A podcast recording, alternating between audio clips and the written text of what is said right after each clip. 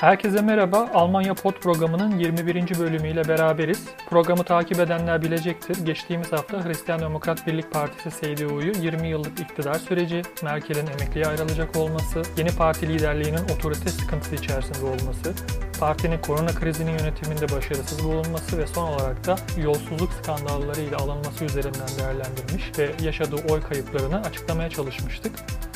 Programın son bölümünde de Almanya'nın adeta halk desteği anlamında popülaritesi roket gibi fırlayan Yeşiller Partisi'nden kısaca bahsetmiştik. Elbette Yeşiller Partisi'nin neden bu derece önemli oranda oy arttırdığını açıklamak gerekiyor ki bu durum Almanya'daki mevcut siyasi havayı anlayabilmek için de çok önemli. Yeşiller Partisi üzerine partiyi çok yakından tanıyan biriyle belki önümüzdeki hafta belki biraz daha geç ama mutlaka Eylül ayındaki federal seçimlerden önce bir analiz programı gerçekleştireceğiz. E, tabii ki yine Sosyal Demokrat Parti SPD ABD için de böyle bir program gerçekleşecek. Son yıllarda bu kadar istikrarlı oy kaybı yaşaması, daha kötüsü gelecek vaat etmekten oldukça uzak bir görüntüde olması SPD'yi de incelenmeye değer kılıyor. Haftanın konusuna geçmeden önce geçen haftadan devam eden şu durumu son bilgi olarak vermek isterim. Birkaç gün önce gerçekleşmiş olan Bugün Seçim Olsa anketine göre CDU-CSU birlik partilerinin oy oranı toplamda %26'ya kadar gerilemiş durumda ve yükselen değer Yeşiller Partisi de %23'e kadar yükselmiş durumda. Artık ciddi ciddi Almanya tarihinde bir ilk mi gerçekleşecek, Yeşiller Partisi'nden bir başbakan mı çıkacak sorusu soruluyor.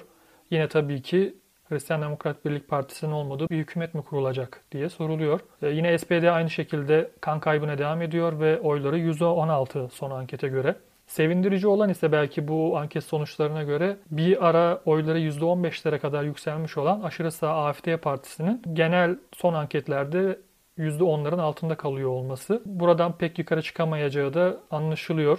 Tabii önemli, sürpriz, kırıcı, yıkıcı gelişmeler diğer partiler adına veya Almanya siyasetinde gerçekleşmezse. Gelelim bu haftanın konusuna. Daha önceki programlarda değinmiştim. 10 yıldır Almanya'da yaşıyorum ve bu 10 yılın tamamını Frankfurt şehrinde geçirdim. Frankfurt sanıldığı gibi sadece bir ekonomi merkezi değil. Yani Avrupa Merkez Bankası'nın burada olması dolayısıyla ve diğer dev finans firmalarının ve diğer büyük bankaların burada olması nedeniyle Almanya açısından etkili bir yer değil. Yani neden sadece bu değil? Frankfurt Almanya'nın gerek politik tarihinde bu anlamda ilk parlamentonun burada gerçekleşmiş olması, ilk anayasanın burada oluşturulmuş olması, 1848 ve 1969'lardaki devrimci hareketlere ev sahipliği yapmış olması gibi tarihsel nedenlerin yanında bugünkü politik hayatta da çok önemli bir yere sahip Frankfurt şehri. Hatta gizli başkent olarak da anılan bir şehir. Başta CDU ve Yeşiller partileri olmak üzere tüm partilerin Hessen eyalet örgütlenmeleri ve eyaletin en önemli şehri olması nedeniyle Frankfurt örgütlenmeleri çok etkilidir. Bu bölgede alınan kararlar partilerin genel merkezlerine de yön verecek kadar etkilidir. Ve evet böyle önemli bir etkiye ve geçmişe sahip Frankfurt şehrinde geçtiğimiz ay 14 Mart tarihinde hatırlayacağınız üzere yerel seçimler gerçekleşmiş ve Frankfurt parlamentosu milletvekilleri belirlenmişti. Şimdi sıra şehir parlamentosunda kurulacak koalisyon hükümetinde. İşte burada bugünün konusunu oluşturan çok önemli bir detay ortaya çıkıyor. Frankfurt'ta oluşturulması muhtemel bir Rot-Rot-Grün koalisyonu yani kırmızı kırmızı yeşil koalisyonu yani Sosyal Demokrat Parti, Sol Parti ve Yeşiller Partisi koalisyonu Almanya geleceğini önemli oranda etkileme potansiyeline sahip. Özellikle federal parlamento seçimlerinin gerçekleşmesine 6 aydan az bir süre kalmış olan şu ortamda. Fakat bu durum çok kolay değil. Sadece Yeşiller ve Sosyal Demokratlar bir iktidar oluşturmak istese belki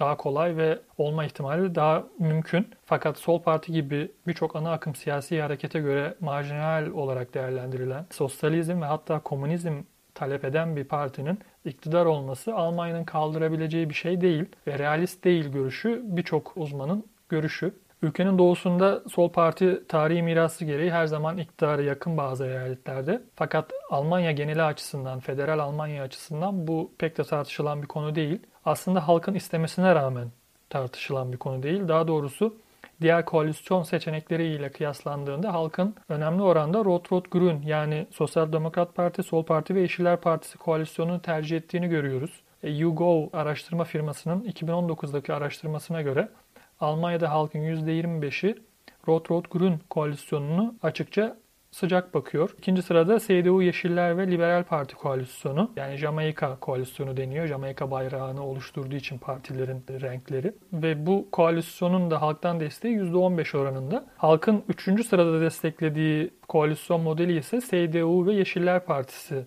koalisyonu.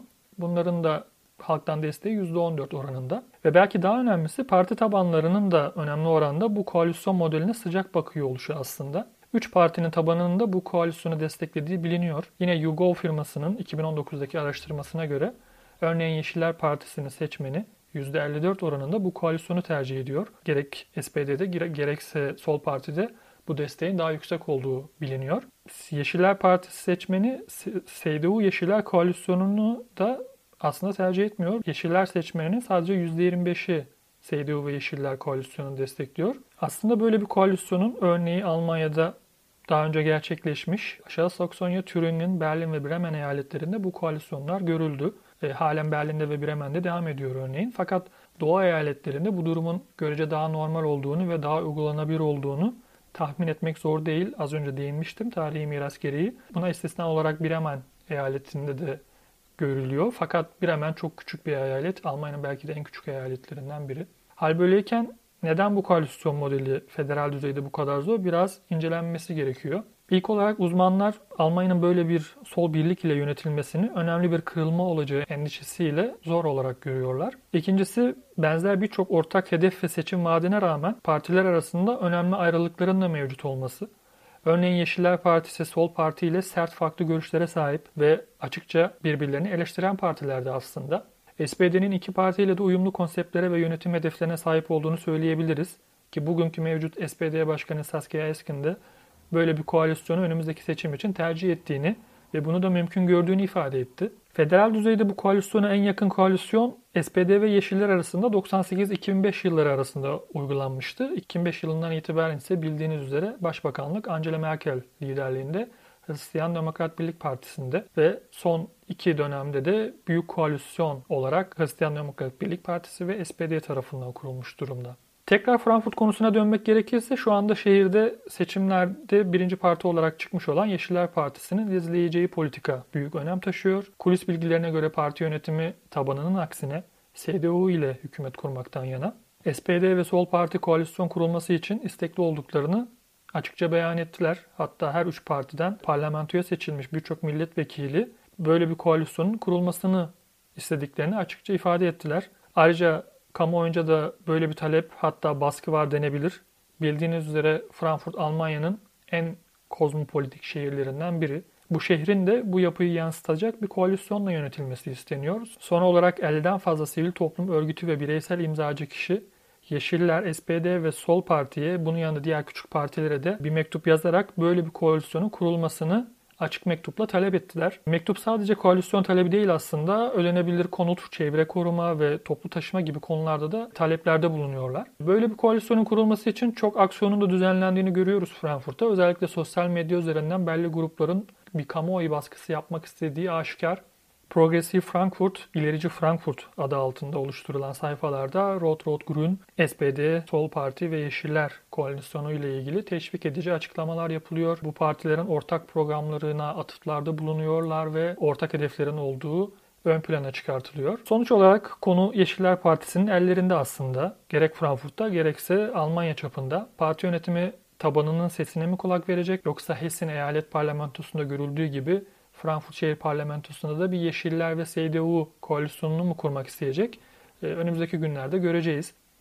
Aşikar olan Yeşiller Partisi'nin Frankfurt'ta vereceği karar Almanya çapında etki uyandıracağı. Parti eğer Rot-Rot-Grün yerine CDU ile ittifak yaparsa Almanya gelininde de bu ittifaktan yana olduğunu ve kendisine oy veren seçmeni CDU ile koalisyon için oy vermiş olduğunu göstermiş olacak. Yeşiller CDU koalisyonunun seçmen tarafından pek arzu edilmediğini az önce sizlere vurgulamıştım. Bu anlamda Yeşiller için karar verici ve kısmen de zor günler bugünler. Partinin vereceği kararı önümüzdeki günlerde göreceğiz. Belki Almanya tarihi açısından da önemli kırılmaya neden olacak bir gelişme. 21. bölümü bu konuyla tamamlamış olalım. Dinleyen herkese çok teşekkür ederim. Herkese güzel bir hafta dilerim. Sağlıkla kalın, hoşçakalın.